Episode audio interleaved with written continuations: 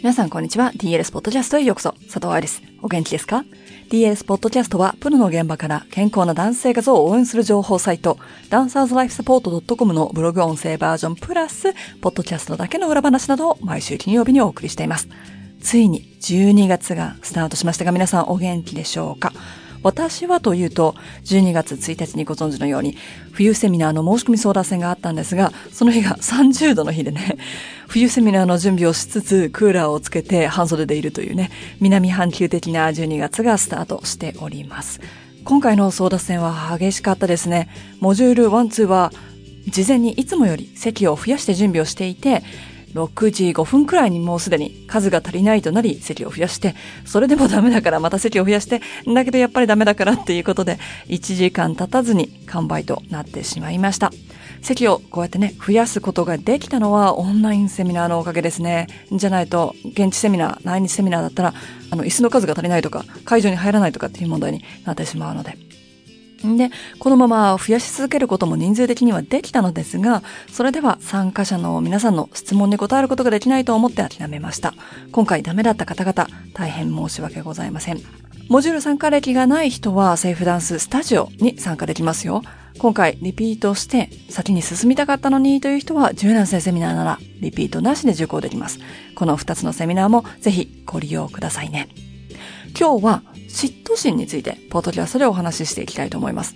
というのは2021年を強くフィニッシュするために何が必要なのかなと考えていたところ、マインドセットをね、整えることが大切だろうと。体は今疲れているでしょうし、心にも余裕がないかもしれないので、今月は気持ちの方をピックアップしていければと思います。では、前置きが長くなりましたので、早速本文です。嫉妬心を味方につけて踊ろう。今日は解剖学ではなく心のエクササイズについてお話ししようと思います。お題は嫉妬心。ダンサーだったら感じたことのある感情だと思うし、演技することもあると思うので、脳科学の面から理解を深めていきましょう。DLS 歴が長い方はご存知のように、まずはデフィニッション、定義づけから始めることで、みんなが同じ言葉の意味を理解できるようにしましょうか。辞書によると、嫉妬とは2種類意味があるそうです。一つ目が自分より優れてる人を羨み、妬むこと。二つ目が自分の愛する者の愛情が他の人に向けられるのを妬み、恨むこと。やきもち。一番の方がバレエスタジオでは見えやすいですよね。いい役に選ばれた友達に嫉妬する感情とか、コンクールで自分だけ予選通過できなかった時の感情とかそういうやつ。でも2番も結構あるんです。愛する人っていうのはちょっとオーバーかもしれないけれど、尊敬している先生がひいきにしてる生徒がいるからとか、いつもレッスンでしっかりと見てもらってるなんとかちゃんがいるとか、そういう感じね。自分より優れた人がいいなぁと思う気持ち、先生にひいきされててずるいなぁと思う気持ち、それだけだったら大きな害はないと思うでしょ？でもそうじゃないんですよね。2009年にアメリカの科学誌サイエンスに掲載された脳科学研究によると、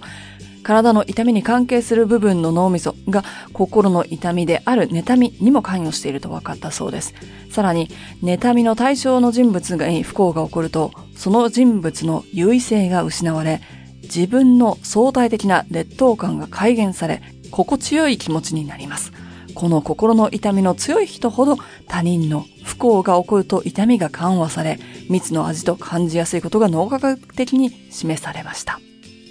心に痛みを抱えた人は、その心の痛みを軽減するために、他人の不幸を喜んだり、不幸そのものを引き起こそうとする非道徳、非建設的な行動をとる場合があり、時には犯罪につながるケースもあります。と書いてあります。負けず嫌いな愛ちゃんねーから、いじめの加害者、犯罪者になる可能性があるということ、人間的に嫌な奴になるということが分かりましたね。嫉妬心、ライバル心、そういう感情は残念ながらダンサーの生活について回ります。オーディション、舞台の配役、バレエ学校の試験結果がよくある嫉妬心や自己憐憫に陥りやすいイベントだと思うので、一つずつ見ていきましょう。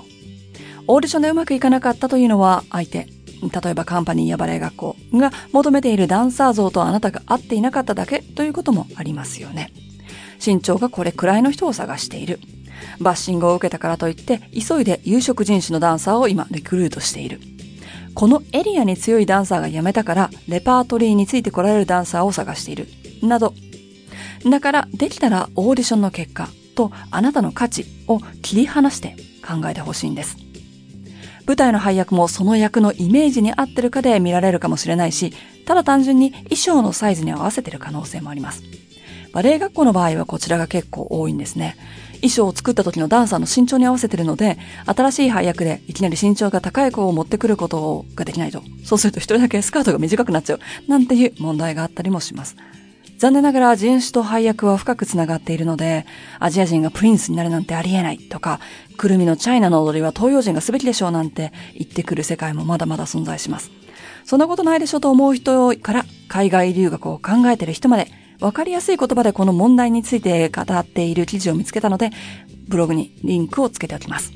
他にも自分でリサーチしてみてください。特に未だにスタジオで生徒の肌を白塗りしている先生、バレエをやりたかったら、色黒だったらダメだと言っている人、思ってる人、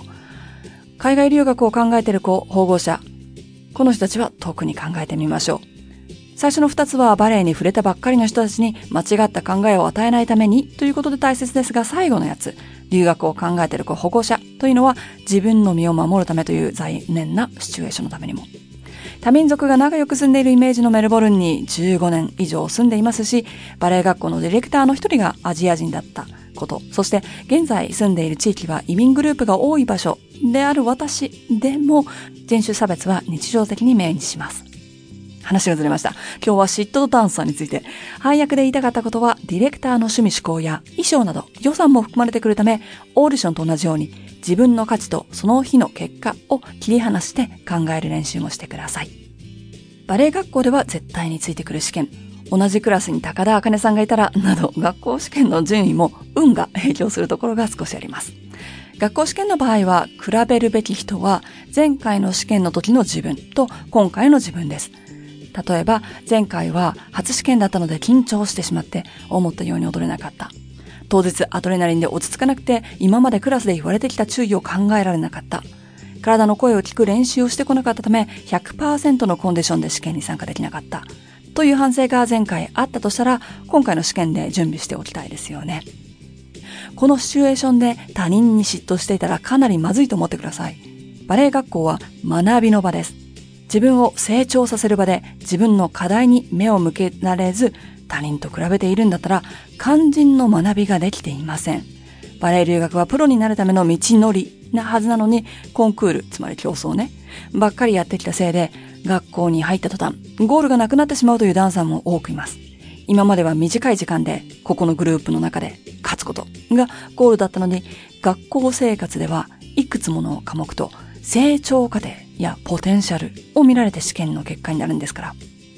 今までダンサーのことをお話ししてきたけれど、バレエの先生でも嫉妬心をコントロールしなければいけません。というか、バレエの先生こそ嫉妬心への理解が必要だと私は思います。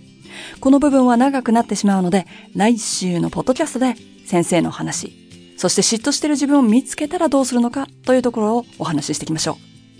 う。いかがでしたか？私が劣ってた時、嫉妬心がすごく強かったです。そして今でも母親に言われた先生に言われたこと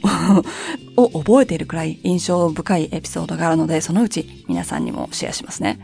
確か小学校6年生くらいの発表会の時の話だったと思います。でも来週はその話でもなくって、今日の続きをお話ししていきたいと思いますので、そちらも楽しみにしておいてくださいね。ではまた来週金曜日にポッドキャストでお会いしましょう。ハッピーランシング、佐藤愛でした。